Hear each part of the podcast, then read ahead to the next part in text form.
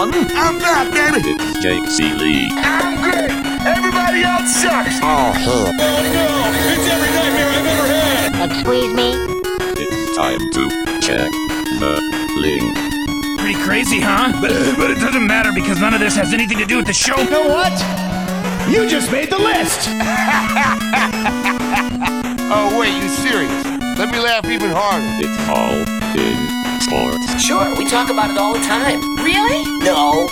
Game on, everybody. It's All in Sports. Jake Ciely, your host. As always, follow me at All In Kid, just in case you don't know when you came from my terrific guest today. And also, as a reminder, if you're not checking out The Athletic, where you can get all of my rankings, projections, auction values, tons more articles.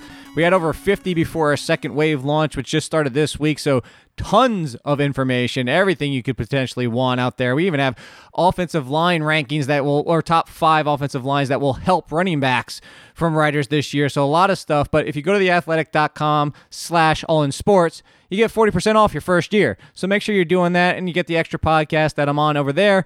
But we're talking fantasy football today and we're talking fantasy football. And today's guest is somebody I've known for a very long time, one of the best in the industry, proven by the fact that he continuously wins. Speaking of industry leagues, and he's always, if not in contention and getting a bad beat in the flex league. And that's why I'm having him on. Is we just had the flex draft this past weekend. It's Adam Ronis. You follow him at Adam Ronis. And because there's like 17,000 things you do since, I, I mean, ever since I knew you, Adam, you were like getting up at four o'clock in the morning to do 17 jobs in this industry. You're like a testament of the hard work that it takes. But make sure everybody knows where to follow your stuff, find your stuff, listen to everything, because I know I'm going to miss something if I try to do it myself. Yeah, definitely. I appreciate you having me on, Jake. We have known each other a long time now. But you can find me at fulltimefantasy.com. That's where my written content is. You could hear me on SiriusXM Fantasy Sports Radio at various times, but usually Monday nights with Lisa Ann. On Lisa Ann does fantasy at 10 p.m. Eastern. And on the Fantasy Sports Radio Network weekdays, Monday through Friday at 2 to 4 p.m. Eastern. So, yeah, there is always a lot that I'm doing, but now it's gotten more concentrated a little bit over the years. And you know that. You come in, work for a bunch of different sites, and then hopefully at some point you get recognized and can go to one or two homes. Yeah, you can whittle it down to one would be the nicest thing to do. And yeah, it's not easy for everybody out there. But again, if there's a testament to, you know, people are like asking me, but if there's somebody who I've known from the jump off when I started my career that is a perfect example, it's you, Adam. So I, I hope people are paying attention to how hard you, you put into this business. And part of it is, like I said, it's evident in what you do and you finish in your leagues and your industry leagues and your high stakes leagues and everything like that. We're going to talk about flex, but we're not going to talk about flex because everybody's going to roll their eyes and say, I don't care about Adam's team because when you talk with your buddies, nobody cares about everybody else's team but we're going to talk about it from the fact of we're going to talk about the players and the thought process and a lot of stuff. But before we get to those, I want to talk a little bit of the biggest news because that's what's on everybody's mind. And there's obviously three players, one of them from your team that we should get into. But let's get into the weird one first, Adam. Um, I don't know how you feel. Oh, excuse me. I don't know how you feel about feet, but I hate feet, even if they're fresh out of the shower. So, Antonio Brown, this is the first time Adam, like I'm the type of person who I, I will go and watch like, oh my god, there was a freak injury in a basketball game. You don't want to see this. And I'm the kind of I, I, don't know what the word is for it, but I'm the sucker who goes and like I, I got to see it. I got to know what everybody's talking about, and I go watch. I have still avoided seeing Antonio Brown's feet, who now reportedly had frostbite from getting in a cryo chamber without socks on or something like that. Where are you drafting him if you're drafting today? What are you even doing with Antonio Brown? I don't think you really need to move anything. First of all, with feet, I'm not a huge fan of feet, but I was thinking about this. I did see the picture of Antonio Brown's feet. They look disgusting. I haven't seen anything like it. And I was thinking, what if I took a girl home and everything was great? Her feet, she had the nice body that I want. And then all of a sudden I see those feet. I'm going to be honest, I would still get with her. Put socks on the feet. You put, put so- you just put socks on the feet. I'm not kissing the feet. I'm not making love to the feet they just look visibly horrible. So just put socks on it. It's not going to keep me. I'm not Rex Ryan, so I'm not going to kiss them. But I don't. I'm not really moving Antonio Brown right now. He's not been a target for me. I did get him in one league so far at the end of the second round. Apparently, this isn't major. I talked to someone who actually does cryotherapy, and they said, "Yeah, you have to have the proper gear on," and that's probably what happened. Is he didn't have the proper footwear on, it doesn't seem like this is going to be a major issue. The only concern is not working with the, his new team and Carr and getting acclimated to his new quarterback. But it sounds like he shouldn't miss too much time. The one concern for Brown is obviously efficiency in this Oakland offense. I don't see him scoring 13, 14, 15 touchdowns like he did in Pittsburgh, but he's got to get the volume. You don't spend that money, bring him in, and not throw him the football. You know Right. he's not. It's not going to sit well with him. So the volume's going to be there, which is what we want in fantasy football. I just don't think the efficiency is going to be there. This is an offense that I think will be trailing and passing and playing from behind a lot. So I'm not moving Antonio Brown. To me, he's a late second round pick. All right, so let me ask you this then. Let me turn. So last year in 15 games with the Steelers, 168 targets. The biggest thing is like in my initial projections, I'm a little wary as of today, but you like you said, I'm not moving him down because I tell people all this, and you probably do the same. I'm not going to move him down, only to move him back up in two weeks if he's out there practicing in week two of the preseason. Like that just does no service to you. You know the news, you know what's going on. I'm assuming as of today, if we get the news he's missing games, then we'll talk. But 168 targets, 15 games for the Steelers if I said the fact that the volume is what you're talking about, and that's one of the reasons I actually thought he's been a good second round value because he seems to be going mid late in seconds most often. If I said Antonio Brown leads the league in targets or you get the field, you'd take the field probably, but do you think it's a legitimate close conversation that Antonio Brown can be the guy? Yeah, I think so. Like you said, I would take the field, but it's certainly a possibility that he could lead the NFL in targets. What if I gave you five to one on the field, or no, five to one on Antonio Brown, but even money on the field? Uh, I think I would still take the field. I, I think ten to one on Brown. Yeah. Yeah, I, w- I would take that. Okay. I, I just want to see if I could get you on your breaking point. Yeah, look, I mean, I guess you know he is getting a little bit older. The yards per reception were a little bit down last year compared to years past, so you do take that into account.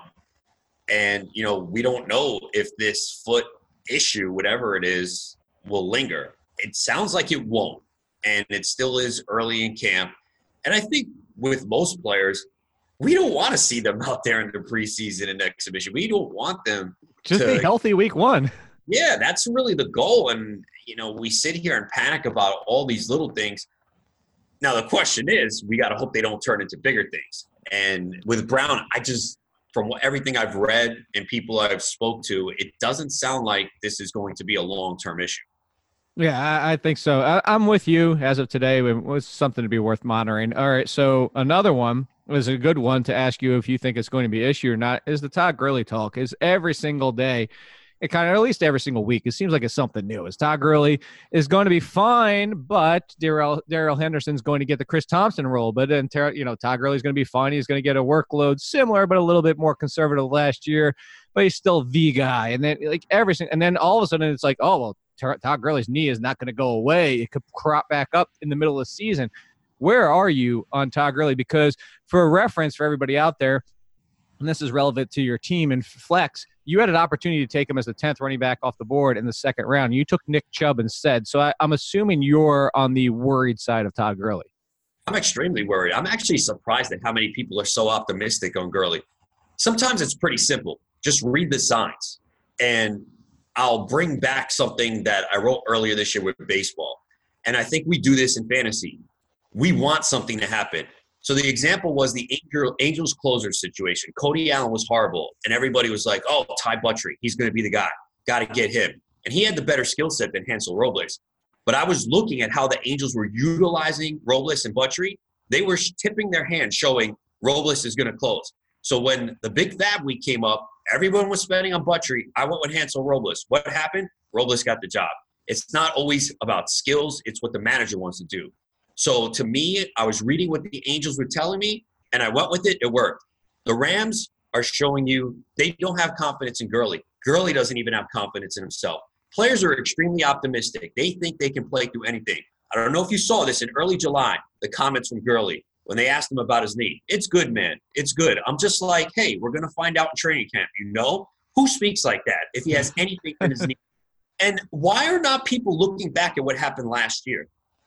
I mean, week 14 last year, 11 carries, 28 yards, three catches, 30 yards against the Bears. You want to say, oh, it's a great Bears defense? Okay, not much of a workload there. It's diminished. Following week against the Eagles, 12 carries, 48 yards. Okay, he had 10 catches for 76 yards. Then they said, oh, he had left knee inflammation. He sits week 16 and week 17. He doesn't play a game for four weeks. Then against the Cowboys, 16 carries, 115 yards with a touchdown, two catches, three yards. Oh, he's better. Well, I don't know. The Cowboys were just gashed in that game, even by CJ Anderson, who looked like one of the best backs in the NFL.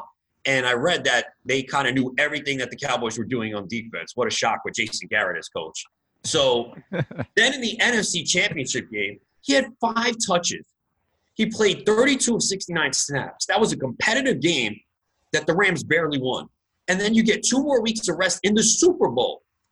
And he had 10 carries for 35 yards and one reception where if Todd Gurley was himself, they could potentially win that game because it's not like New England was any good. What happened was in the fourth quarter, Tom Brady said, Oh, game's on the line. I'm going to win this. So either that knee was so bad that he couldn't be good or the Rams didn't trust him. Because how do you go through three playoff games and CJ Anderson gets 51 touches and Gurley has 37? And now we're going to just now we're going to just sit here and say, well, he had all season of rest. He's going to be fine. He's had a lot of wear and tear on that. He ran track in college. He had the torn ACL. They went out and drafted a running back and traded up for Darrell Henderson in the third round. They matched the offer sheet on Malcolm Brown. I just think there's so many red flags here. And people are like, well, if you just cut Gurley's workload and if you give him, you know, 16 to 18 touches in this offense, he's going to be fine. That equates to an RB7 or RB8 or whatever the math says. Okay, how do you know he's going to be effective? How do you know that he's going to be able to hold up after three, four weeks? What we're trying to do here in the first couple of rounds is minimize risk. We right. already know going into the season, he has a problem with this knee. We're not going to see him in the preseason. He barely did any offseason work. And if I'm wrong, I'll come back on here and say, hey, I was wrong. Congratulations to the people. oh, I would never call you back up and be like, "Hey, we need to do." You need. No, I'm just saying. for the people, or for the people who are listening, are like, "Oh, he's wrong, Gurley. He's a value," because a lot of people are doing that. I'll admit it, and we are all wrong. Anyone who does this, we know, uh, even the best of us, we're going to get things wrong. But we right. got to take the stance. And I'm just reading everything that the Rams are doing and telling me, and I'm worried as hell with Todd Gurley. And I showed it in, in, the draft. Like you said, I passed on him in the middle of the second round. If I say something, write it. I'm going to do that in the draft. Yeah, and I think that's a testament to it. Is and I kind of feel like to what you just said, kind of couples into the people that are listening. Is like it seems like the majority of the people are either I've made my decision, I'm going to take that upside and risk. The majority of people are like more like you and have that conversation of in their head of like, hey, look, you got to watch what, what we're seeing on the field and what the team's telling us. I'm out on it, and there's a small percentage that are being swayed, but I feel like if there if there's anybody on that level, if they just listen to you, they're probably going to the worried side of things because it's a legitimate concern. And the biggest thing that I talk about is I'm with you on this. Is Darrell Henderson, I thought was an amazing. He was the only other running back I had with Josh Jacobs in my top tier before the draft, and they took him early-ish for a running back in the draft that apparently would for a team that doesn't have running back issues if Malcolm Brown is just going to be the fine backup. So I'm with you. I was like, I think there's a lot of signs here that tell us you should be paying attention. Like you see a stop sign, maybe you should pay attention to it. All right, so let's talk about your team and the running back issue there. These signs keep changing on this one though. Every day it's something new, Adam. It's like, you know, oh well Zeke is going to hold out, blah blah. And then it comes back and it's like, no, Zeke never said that. He just said he wants a new contract. And then it's like, oh, the Cowboys plan and already gave him a top five running back position offer in his lap, including Dak Prescott and Amari Cooper. And then it's well, the deadline's passed and he's already in the position of he's out still in Cabo. He's not with the what are you doing with Ezekiel Elliott? Because I've been along the lines of this entire time of saying I'm not concerned. If you want to take him as the fourth running back of that top tier just because you want to avoid that risk, because that group is such a class of its own, that's fine by me. But call me a naive, Adam. I, I still think he's size. I still think he plays. I just think the Cowboys and the Zeke are both on the same page of we know it's better if we just work this out. I hope you're right and I felt that way most of the time. But as the longer this goes on, the more concerned I get. I still would take him at four. I think what's happening is people are just scared because of Le'Veon Bell, what happened last year, and obviously that was a different uh, incident with him. Obviously, the Cowboys built the team around Elliott, and they really need him out there. We've seen Dak Prescott not be as good without Zeke on the field. And I think they want to try and pay all three guys, but they have to be careful that they don't butcher the salary cap and then ruin the rest of the team because I think this team is good. I think they have a shot at the Super Bowl. And I think it's just posturing on both sides. That's why things keep changing because both sides want to show, hey, we're not giving in. Eventually, I think he is there, but I'm amazed at how many people are so anti player. I'm a Cowboys fan, and I don't want to pay a running back. I mean, I think we all know. We see it. Look at Todd Gurley. Look at what they paid him, and now look what they're dealing with. The running back can break down in an instant. But I don't blame Zeke at all. I mean, think about it. He has two years left on his deal. If they just pile on the touches like they plan to do the next two years, who knows where his body is? He's got to get the money while he can. I mean, we saw what the Cowboys did with DeMarco Murray. They ran him into the ground and said, all right, peace, see ya. Yeah. So running backs are in a tough spot. You know, Melvin Gordon's making $5 million this year. I mean, there's guys in the NBA who come off the bench who make four times what he makes. It's a joke what's going on in the NFL. I don't know how this happens. Again, I can't blame Melvin Gordon either. You want to say he's not a top five running back? Maybe he's top 10. Maybe he's overrated. Okay. But he deserves to make more money considering what the NFL generates and people are siding with Well- these owners. It's a joke.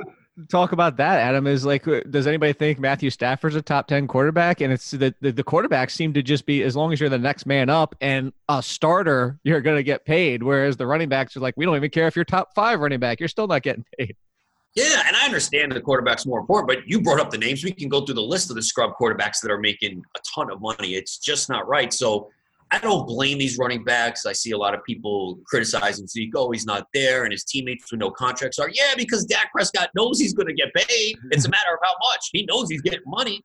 Zeke has the risk of, of getting injured and potentially having a career altering injury yeah this year or next year without a contract. And then that's it. He blows some yeah he blows some knee ligaments or uh, god forbid his achilles and he's on a one year prove it deal And the other thing with Zeke, I believe, is I don't see him get any endorsement deals, obviously, because of the off the field issues. I've seen Dak Prescott in commercials, so that's another area of income that he can't get, that we talk about a lot with superstar players. Well, they can get endorsements and be in commercials.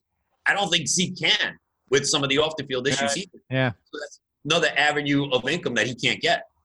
All right, so let's talk one more running back and then get to some of your picks. Uh, uh, one that's in the news, but good news as of today. Damien Williams report today he's back on the practice field. The reports right before this, Adam, were the fact that Andy Reid was starting to get frustrated, wasn't on the field for the injury. Of course, we don't know. You could look at that either way, and I think you would agree. Is the, the frustration could be he's just frustrated he doesn't have his guy, or he's frustrated and thinks Damien Williams should be back earlier than he was but we don't know. It doesn't matter now. It's all a moot point. He's on the practice field.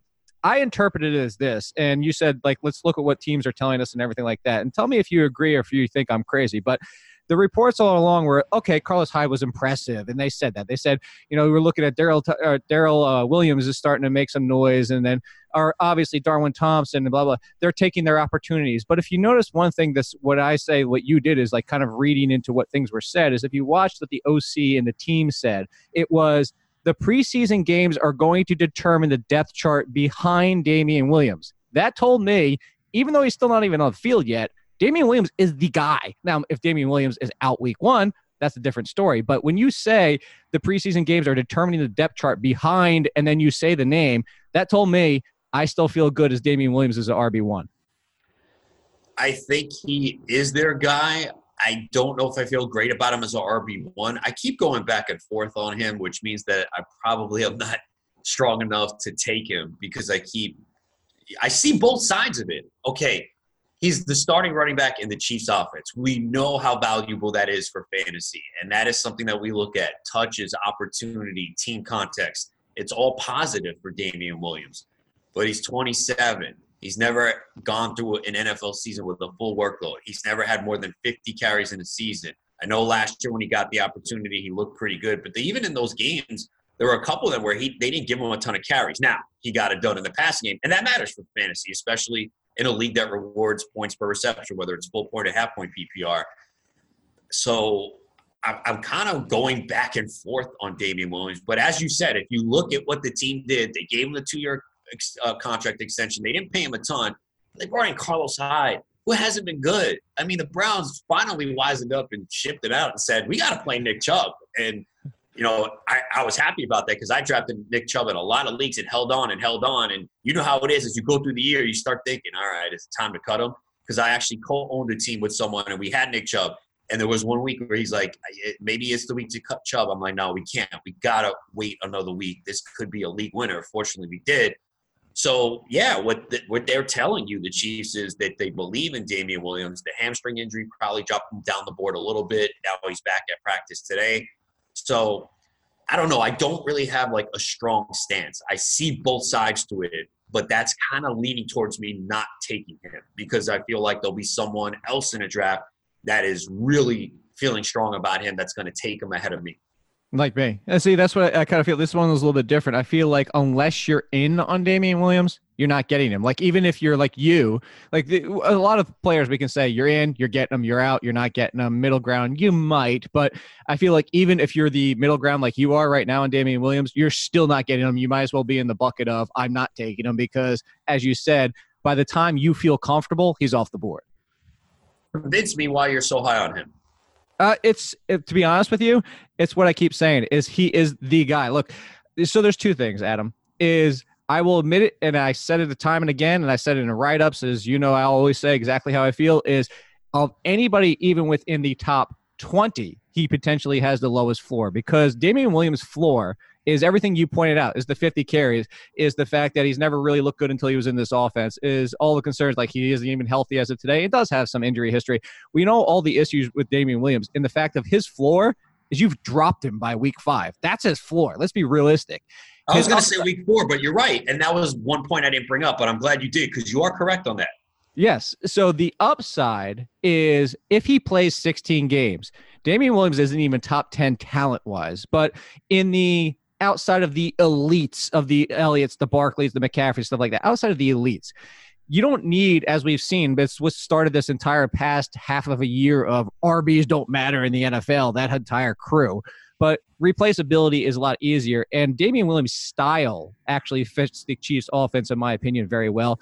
And as long as he's the starter, because Andy Reid goes to his starter the majority of the time, he doesn't play with the, he's not Doug Pederson. He's not even close to Doug Pederson is 16 games of Damien Williams means he has top five upside because he's in this offense. You put him in 16 games in the Bears offense, I'm not as excited. So that's why I'm in on Damien Williams. But admittedly, I'm always the fact of I understand his floor is worse than you can find inside the top 20.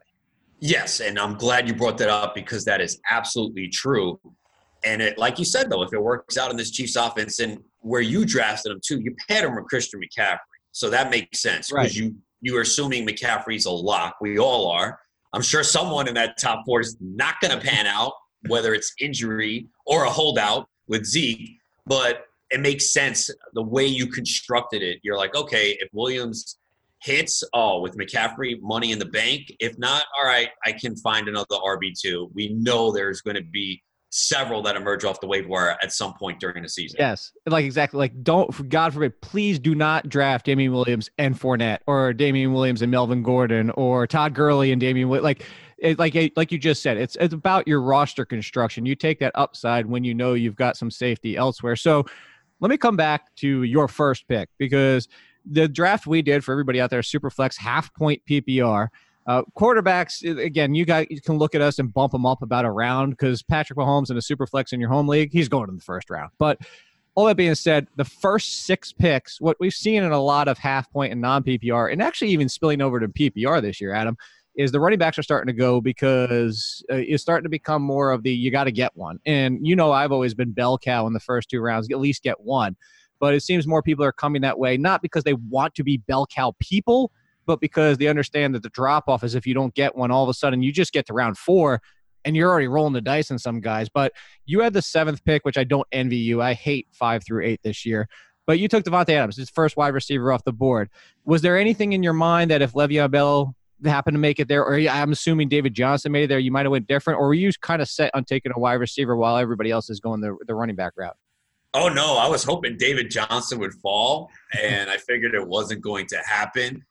Bell, I might have taken with him. It's again all volume. You know, people forget his last year with the Steelers. He only averaged four yards per carry. He, really wasn't that good. He looks like he's in great shape.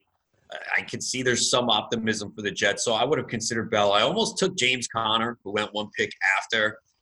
Uh, you know, I do think he's going to have another really good year. I know there's been talk about Jaylen Samuels involved, but they could even move Samuels out to the slot a little bit. Oh uh, no! so I, am assuming you didn't hear. So when I talk to um, Mike Tomlin, he comes to the Hampton Road Youth Foundation every single year. There's a couple players with him, and I interviewed him for the first time ever last year, and the first thing he says to me, he goes, "I hate fantasy, just so you know." But I don't know if that's why, but he seemed to open up to me more. People were like, "Oh, I can't believe he actually answered some of your questions." So this year, when I got him him, uh, I got him in between walking from his hotel to the conference, and I asked him two questions. I asked him about the second wide receiver, and he said, "I have no idea." And I said, "No, really?" He goes, "No, legitimately, I'm not. I'm not bull crapping you. I have no idea. It could be Moncrief for Washington." But then the second question Adam, and this is what I wanted to tell you, and this maybe makes you even feel even better as I said, well, we know how you've used your running backs in the past. It's always this guy, this guy, this guy, and nobody else really gets mixed in that much. You see that with James Conner this year, or will Jaylen Samuels? And I didn't even finish saying Samuels, and he looks at me, goes, "I love James Conner. He's my guy. It's it's it's James Conner." So it makes you probably feel a little bit better, right? Yeah. Well, so would you take him seven over Adams in this format? Would you have done I, that? I actually have James Conner as my RB five, so yes. Okay.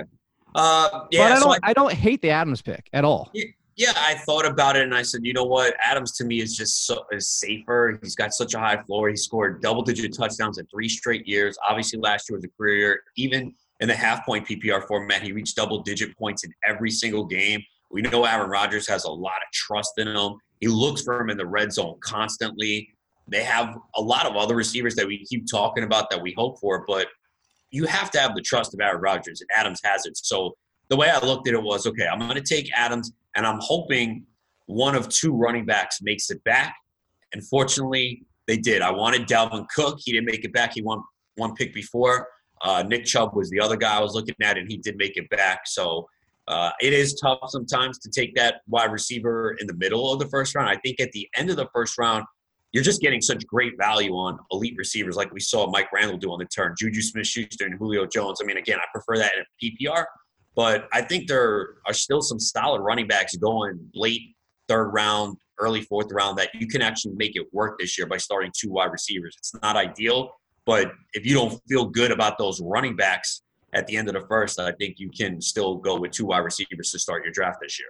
I actually hate the value that fell to him because I'm a huge. Everybody knows this. I'm a huge Jacobs fan, and he's got Jacobs and uh, Chris Carson, who I think is supremely underrated right now, as his one and two, despite starting with Juju and Jones. So I hate that he was able to start like that, and he took Baker Mayfield in third and still got all that. So that that that ticks me off. But let's let's talk about your third round pick because that's an interesting one for a lot of people out there. You took Derrick Henry, RB 15. There's a lot of people right now, Adam, who would not have done what you did because Right behind him was Marlon Mack, Aaron Jones, Jacobs, myself. But that's just whether or not you believe in the o- Oakland offense and as a rookie. So that, but the biggest two are Mack and Aaron Jones, who people are starting to draft as fringe RB ones, and well be- before Derrick Henry, in spite of the injury, even before that happened. So, why did you go Henry? Did you even consider Mack or Jones at that point?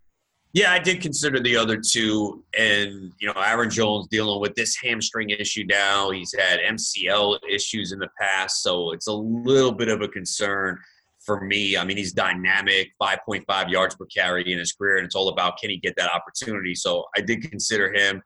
Mack as well. I think obviously Mack plays better in a non PPR, half point PPR because it doesn't seem like he's going to catch a lot of passes, but it is a good offense, great offensive line. He could score double digit touchdowns and Henry is dealing with this calf issue, which is always a little bit scary with calves, as well we've seen in several sports, and you know Andrew Luck now, where he's talking about, yeah, I hope to be ready for Week One, or I expect to be. So people are, are are worried about that, but when the Titans' offense really worked was feeding Derrick Henry, and I'm sure you know this because you do stats all the time. But when I was started looking at this thing back a couple months ago, you know offhand how many touchdowns Derrick Henry scored last year? Uh, I want to say 14.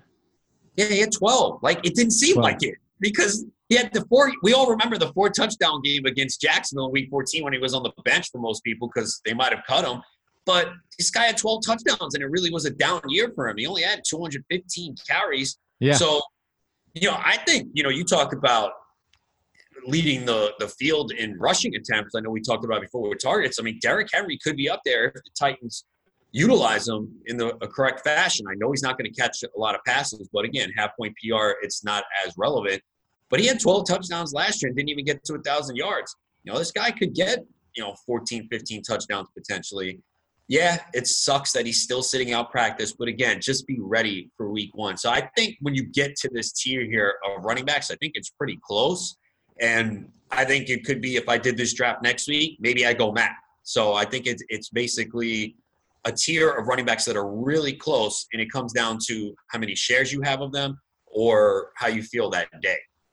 Yeah, I, I think that 100% too is they diversify a little bit because they're in that group of guys that you might like. And I think that's when you play in as many leagues as we do, you're going to mix things up. I, I said the same thing is, you know, if I'm picking two, sometimes I might take McCaffrey if Barkley's there. Sometimes I take Zeke and maybe I would mix in Kamara. But, you know, it's just kind of like you, you kind of want a piece of everything when they're that tightly grouped. So, I want to ask you about your quarterbacks because a lot of people out there are hopefully getting into super flex and hopefully putting some value back at the quarterback position. And as mentioned, Patrick Mahomes and Deshaun Watson went in the second round. Luck and Mayfield went in the third.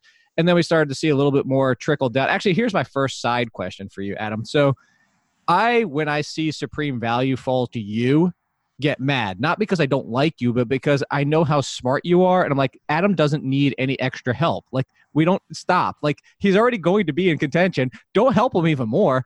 Did a little bit of you get a little bit mad when Aaron Rodgers was the eighth quarterback off the board to me in the fourth round? I was surprised by it. Obviously, I had an opportunity to take him around four, but I took the value in the other direction. And this is what I always preach, and I'm sure you George Kittle. Yeah. Yeah. I always like people always say, Oh, I'm gonna take a running back in round one, a receiver round two. Oh. No. You can have a blueprint and an idea of what you want to do. You have no idea what's going to happen in draft. I don't care how well you know your league mates. I don't care what your mock drafts say. Just look at this draft. And especially when you look at the end of the first round and early second round in every draft this year, it's completely different. I've seen Juju go in the first. I've seen him go in the second. I've seen Julio go 10 overall. I've seen him go 15. I've seen Dalvin Cook go late first round. I've seen him go in the mid second. It's all over the place. So yep. you have to be prepared for anything, and especially in a super flex league when you throw in the boost of quarterbacks. If you would have told me before this draft you're going to have George Kittle on your team, I would have said no, not happening. It's not in the plans. But when he falls to what four, spot four, six in the in the fourth round, I'm like, okay, I'm going to take him there. When I looked at what else was on the board, you know, I could have gone quarterback. But my plan coming in was to wait on the quarterback. I feel there's so much depth at the position, especially picking seven in the middle rounds. And last year in this league, my quarterbacks were Jared Goff and Matthew Stafford. And I was the one seed with the most points. Now, Stafford obviously sucked down the stretch, and I think I wound up picking up Nick Foles to replace him. And Goff obviously was great and then tailed off towards the end. But I don't think you need elite quarterbacks to win because if you're building up the rest of your depth, waiting on the quarterbacks, and they're just competent, you can win. Now, I didn't win the league because the semifinals, the team crapped the bed, which happened to a lot of teams last year. But yeah, I can't get week 14 was the worst. Yeah, so I can't get upset. I mean, I, I, hate losing, but you know the team was good, proven over the long haul. So that was my plan going in. It doesn't mean I had, you know, maybe I would have considered Rodgers had Kittle not been there. I just felt that was too good a value to pass up. Melvin Gordon was there but I didn't want to take that risk, and I already had two running backs. I didn't want to go to the third. Right. So yeah, I was surprised when I saw Rodgers fall to you at eight because we've generally seen him go four or five. I guess there are some people that do have concerns about Rodgers and will he mesh with LaFleur and what if it goes off the rails like last year? But he was hurt last year. He played basically through the knee injury that he suffered in week one uh, the whole year, and you could just tell watching that team, it was just so dysfunctional and, and things were not right. So when Rodgers is healthy, he's clearly one of the best quarterbacks in the NFL, and you just got to hope that he meshes with LaFleur and we don't have a, a clash like we did with McCarthy. So speak. Let's stick with the quarterbacks then, because in the super flex, and I'll see if you preach the same or maybe you have a different strategy. But a lot of people are saying, you know, when do I take the first quarterback, or when should I take a quarterback in a super flex? And it's generally the same thing I tell people in quarterback leagues in general, is because obviously the home leagues, a lot of times quarterbacks are going to go earlier, but especially in a super flex, Adam, I usually tell people you have to play it by ear. I wish I had an answer for you, but if your league starts taking quarterbacks in the first round, you're going to have to jump in and get one before you get the QB 12. Like I, my ideal scenario, and this just kind of happened. I never planned to take Rodgers, but my ideal scenario in a super flex is to get one quarterback out of the top 12, so QB one, and then another one inside the top 16 or so. So I, I hit twice quickly but I'm not like drafting a top five and then I'm not suffering myself to take like 25 off the board. Uh, but again, the point being is you can't predict when that's going to happen. You almost have to see when the first three or four quarterbacks go off the board and start trying to judge the draft at that point. Do you have any additional insight of like how to judge? Because you fell into Trubisky as your first quarterback and Kirk Cousins, and those were in the sixth and seventh round. Yeah, I think you have to read the room and, like you said, see where the quarterbacks are going. So early on, I could tell in this draft, okay, a lot of people have the same mentality as me. They're waiting on the quarterback. You knew the run would come probably around four or five, and it started to go in five. I was going to take Jameis Winston in round five. I really like Winston a lot this year. I think he's just set up for success. Love the offense. They're going to pass a lot. The defense is terrible. They don't have a strong running game. He has Mike Evans, Chris Godwin, OJ Howard. Love those weapons. Yeah, he's mistake prone, but there's already talk that you know he's looking to make less mistakes. We'll see. That's what I was hoping. I was hoping Arians would get in his head. Some people think it's ingrained. There was one play last year where Winston was going down to the ground and just threw it up inside the red zone. I know exactly what you're talking you about. remember that? I, I think it might, maybe it was Carolina. I don't know, but you remember the play like he was going down, Just kind of like uh, it was like the it's Eli pass. and he was just throwing it up. I'm like, what are you doing? Take the field goal. I think it was third down. Like, don't make those mistakes. So I'm hoping that coaches can get his head and make him watch that and say, look, don't do this. Take the field goal. So either way, I liked Winston. I was all set to take him, and he went one pick before me around five. So then I looked at what was left at quarterback, and I said, all right, I'll, I think I'll get a decent one in the next round. I would have taken Lamar Jackson if he fell. You know, I think people are like really. I think either you love Lamar Jackson or you hate him. You took him in that round five, so I was hoping Winston or Lamar Jackson or, or Wilson would fall. They were all gone. Uh, so I said, all right, um, I'm going to take Chris Godwin in round five because I love Godwin. Uh, I think he has a breakout year. I took him last year in a lot of leagues. I took him out in Vegas in a high stakes league for the Fantasy Football World Championships, first pick around nine, I believe. And, you know, it was a lot of ups and downs. But when DeSean Jackson didn't play last year, there were six games. Godwin had at least 90 receiving yards in four of those six games and four touchdowns. And he's going to play a much bigger role, more snaps this year. So I know the. And Adam Humphries is gone too. Yes, Adam Humphrey's gone as well. That was the other thing. So to me, that pool is concentrated now for targets there. It's like Godwin, Howard, Evans. So that's great. It's ideal for fantasy for a team that should put the ball in the air, I think, 600 times. Uh, so receivers were devalued a little bit in this, obviously, because of super flex, but I was happy to get him in round five. In most leagues, you're going to have to take him in round four. Uh, but yeah, so the quarterback plan was kind of just read the room, see how it goes. The one good thing about picking seven in a super flex is you're not really going to miss out on the runs. So you were at two, so you have to make those quick decisions. And Right.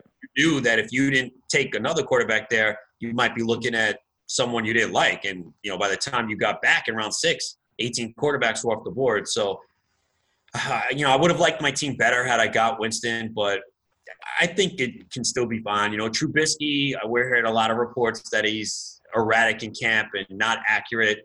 But for fantasy purposes, last year he was a top quarterback before that shoulder injury. He does run a little bit. He had over 400 rushing yards. He's got Allen Robinson now, who wasn't healthy the whole year. He really came on strong towards the end of the. Uh, Well, when was the last time Allen Robinson's been healthy the entire year? yeah, but last year he was. It's just he was coming off the torn ACL, so it took some time for him to get into form. So I think, and he had a great uh, postseason game against Philly. So you have him back fully healthy. Anthony Miller basically played with one shoulder last year. And Trey Burton was banged up. So there's weapons here. You bring in Montgomery. You got Cohen in the pass game. So I think the offense should be better. Now, again, Trubisky might turn out to be a disaster. Maybe he has a Blake Bortles like fall off. But uh, with the ability to run, Nagy running the offense, I think he can still be solid. And Cousins is boring, but you know, should get 30 touchdowns. But I think a lot of guys in that range can get 30 touchdowns. The one concern I have with Cousins is I do think they want to be more run heavy. We saw it down the stretch when they changed offensive coordinators. If you look at Cousins' pass attempts, they went way down.